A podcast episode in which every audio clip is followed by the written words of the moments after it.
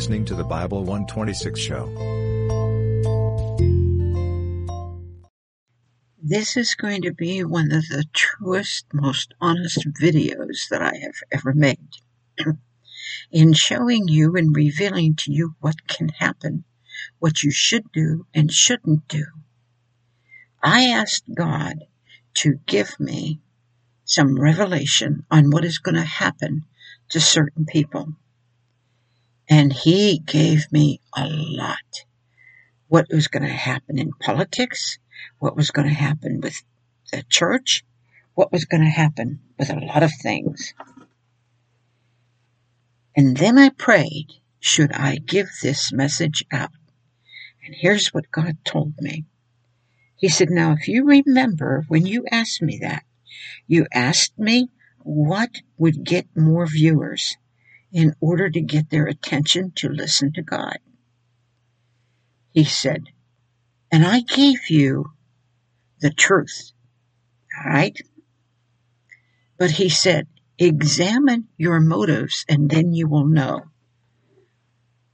whether or not you should give out the message.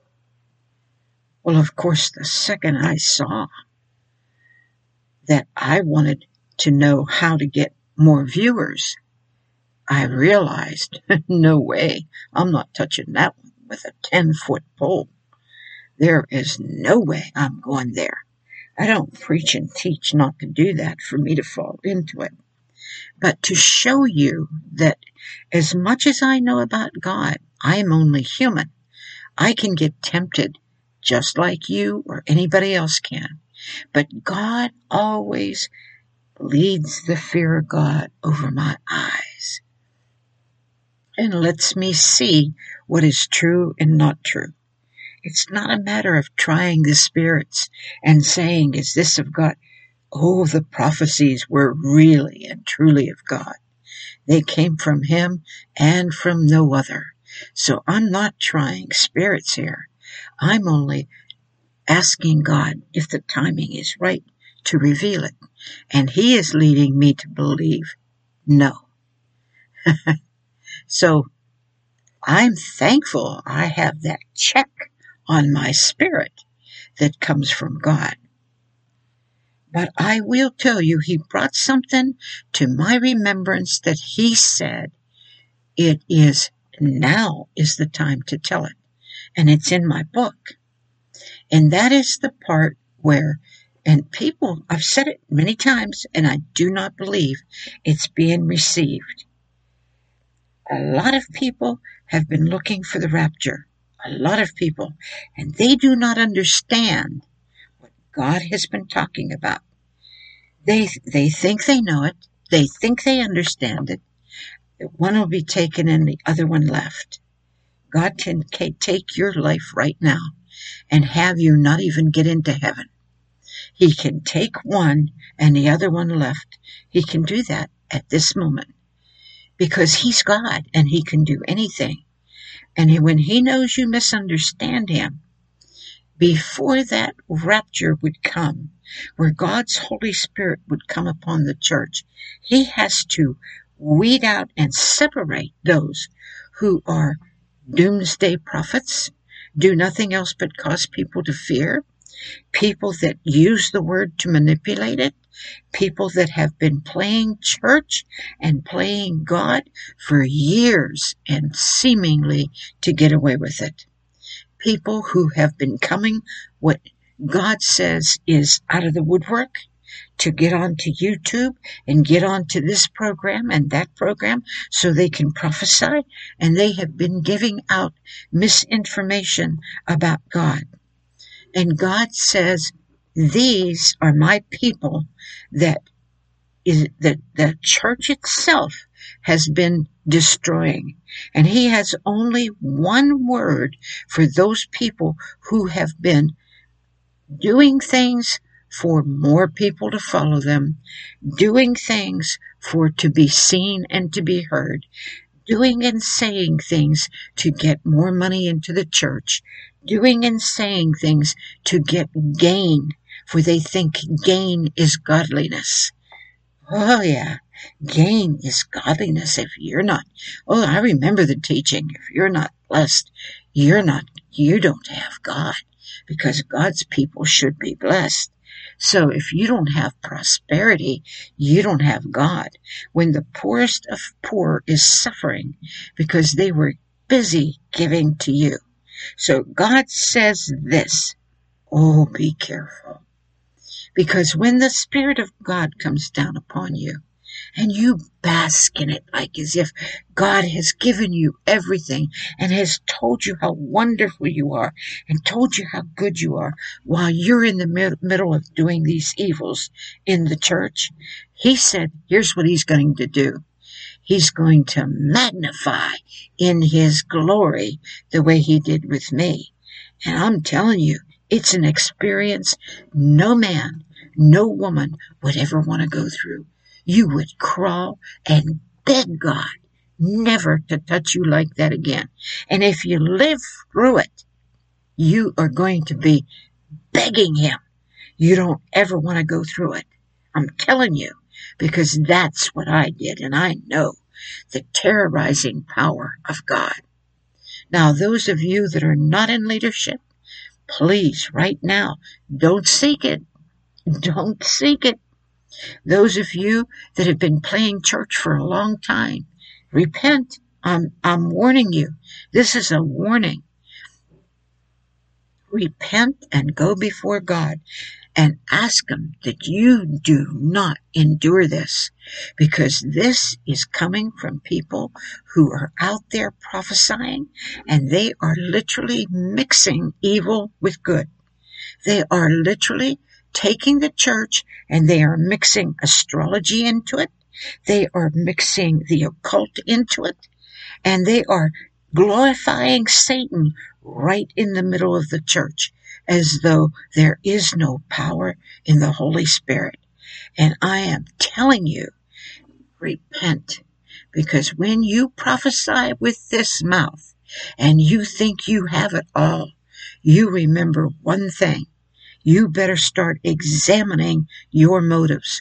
You better start examining your heart. Why are you speaking it? Because you have followers and you have millions of them and you have to, you have to be a certain way before them. Well, because you belong to a church that preaches and teaches this. And if you don't do it, well, be afraid of man. Be afraid of being found out. Be afraid of all those things. But God says, don't be afraid of the one that can destroy your body. Be afraid of the one that when he is done with destroying your body, he can cast you into hell.